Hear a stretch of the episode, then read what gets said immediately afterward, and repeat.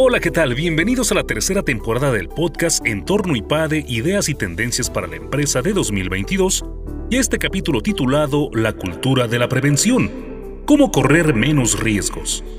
Con la pandemia cambió nuestra percepción de los riesgos.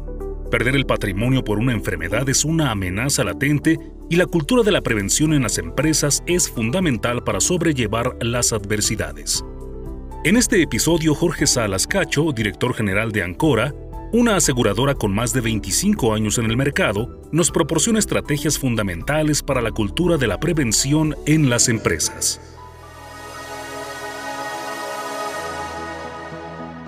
Justo hace 25 años que se fundó Ancora, yo ya traía 14, 15 años en este medio y realmente fue cuando nos convertimos en corredores y brokers de seguros y fianzas. Realmente el propósito ha sido el mismo y es el que más me ha apasionado, que es justamente ser el ancla para darle tranquilidad y seguridad a todos en las adversidades, ¿no? Y esto realmente mucha gente a veces no se da cuenta, puedes correr muchos riesgos durante el transcurso de tu vida, ya sea profesional o personal o familiarmente, y pocas son las gentes que ven tan claro cómo debes de tener y cubrir estos riesgos. ¿no? Entonces, esta parte que yo veo muy claro ante las adversidades que corremos, bueno, pues qué mejor que poder tú trasladar esos riesgos. Ese es el propósito de la empresa, ¿no? hacerle ver a las empresas, a las personas, a las familias, cómo quitar esas adversidades o simplemente disminuir el riesgo que estés protegido. Y eso es el propósito de lo que ha sido Áncora. Desde que iniciamos hasta la fecha, con mayor claridad lo vemos y ese es el espíritu que queremos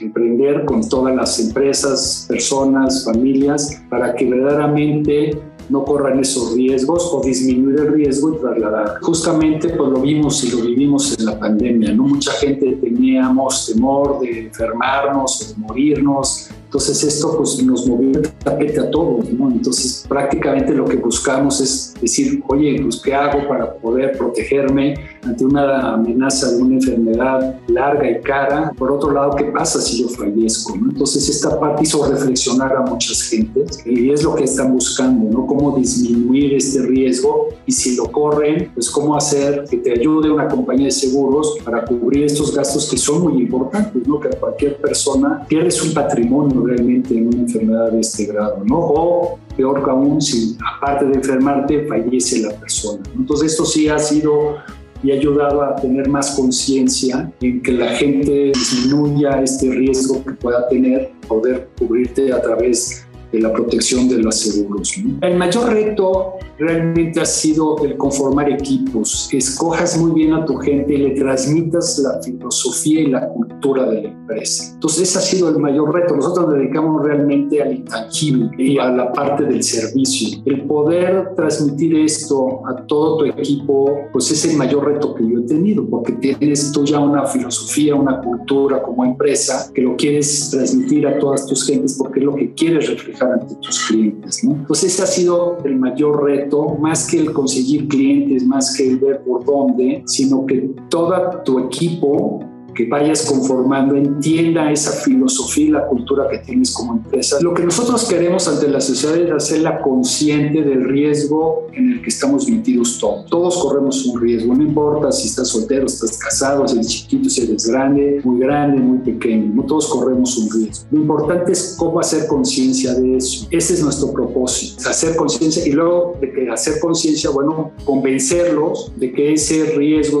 tú lo puedes traspasar hacia las compañías de seguros o de fianzas, depende de cuál sea el tipo de riesgo. ¿Y cómo lograr esto? Bueno, pues ese es el gran reto, ¿no? Por desgracia en México, pues solo un porcentaje muy bajo tienen un seguro de vida, un seguro de gastos médicos o asegurada la empresa o la casa. Para que tengas una idea, en México más o menos las primas de seguro representan el 1.9, 2.1% del PIB, cuando en otros países puede estar entre el 7, 8 o 10% del PIB, ¿no? Y el número de asegurados también solo prácticamente el 7% de la población tiene un seguro de gastos médicos, un seguro de vida es muy poca gente lo que tiene, prácticamente el 40% de los seguros de autos en todo México están asegurados. O sea, tú ves que tienes un mercado muy grande y lo que falta es la cultura ¿no? y la conciencia. Eso es lo que prácticamente nosotros estamos haciendo por hacer para que la gente verdaderamente haga conciencia de esto y no corra esos riesgos porque vemos cómo muchas familias pierden patrimonios o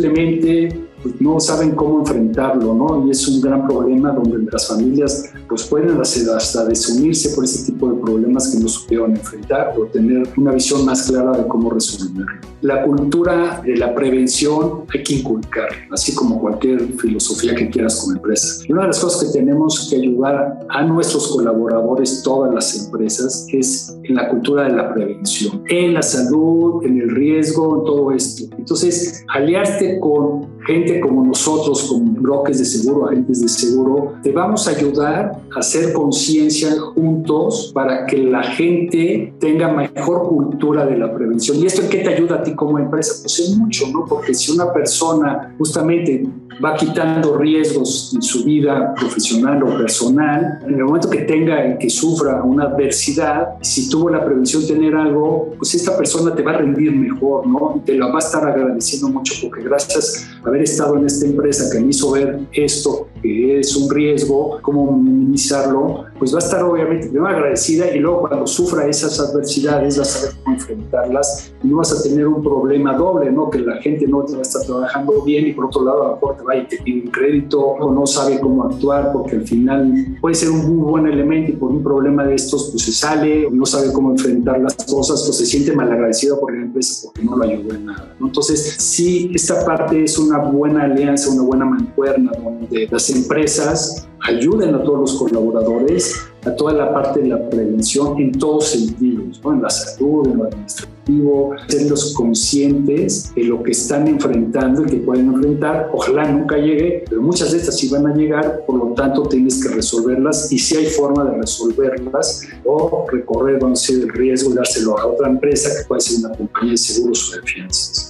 Para nosotros fue un, reto importantísimo, ha sido y sigue siendo, cada vez obviamente con una visión más clara, pero lo resolvimos con trabajo en equipo. Yo te diría, trabajo en equipo y tener gente a tu lado que te ayudara, ¿no? También contactamos gente que nos asesoraba por fuera qué estaba pasando, estudiar mucho el, momento, estar oyendo lo que estaba pasando en el mundo, cómo resuelven otras empresas, ayudar a otras empresas. Estudiamos mucho, trabajamos mucho. Yo diría que hoy el comité de dirección trabajamos muchas horas al día porque sabemos lo que estábamos enfrentando, pero gracias a Dios hemos salido bien, no disminuimos sueldos, no cubrimos a la gente, atendimos muy bien a los clientes, tuvimos nuestros retos como todo, pero al final yo te diría que lo que nos ayudó fue el trabajo en equipo, fue estas reuniones, a la vez también ellos se juntaban con sus equipos y esta comunicación tan cercana, ahora sí como que la distancia era cada quien en su casa y ahora estamos muy abiertos a justamente a este regreso,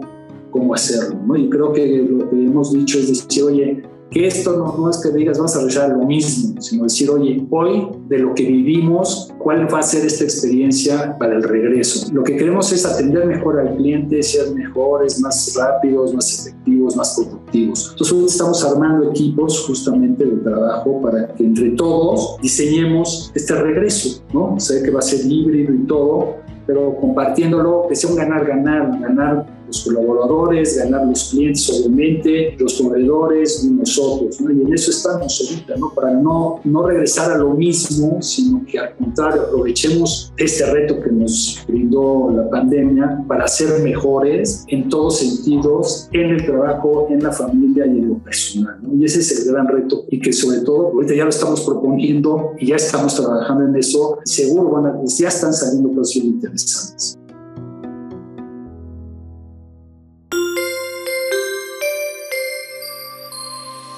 Suscríbete a nuestro canal de YouTube IPADE News Media y visita ipade.mx diagonal blog. En este canal encontrarás videos, artículos e infografías relacionadas con el mundo empresarial de la actualidad y no olvides compartir este contenido. IPADE, The World Calls.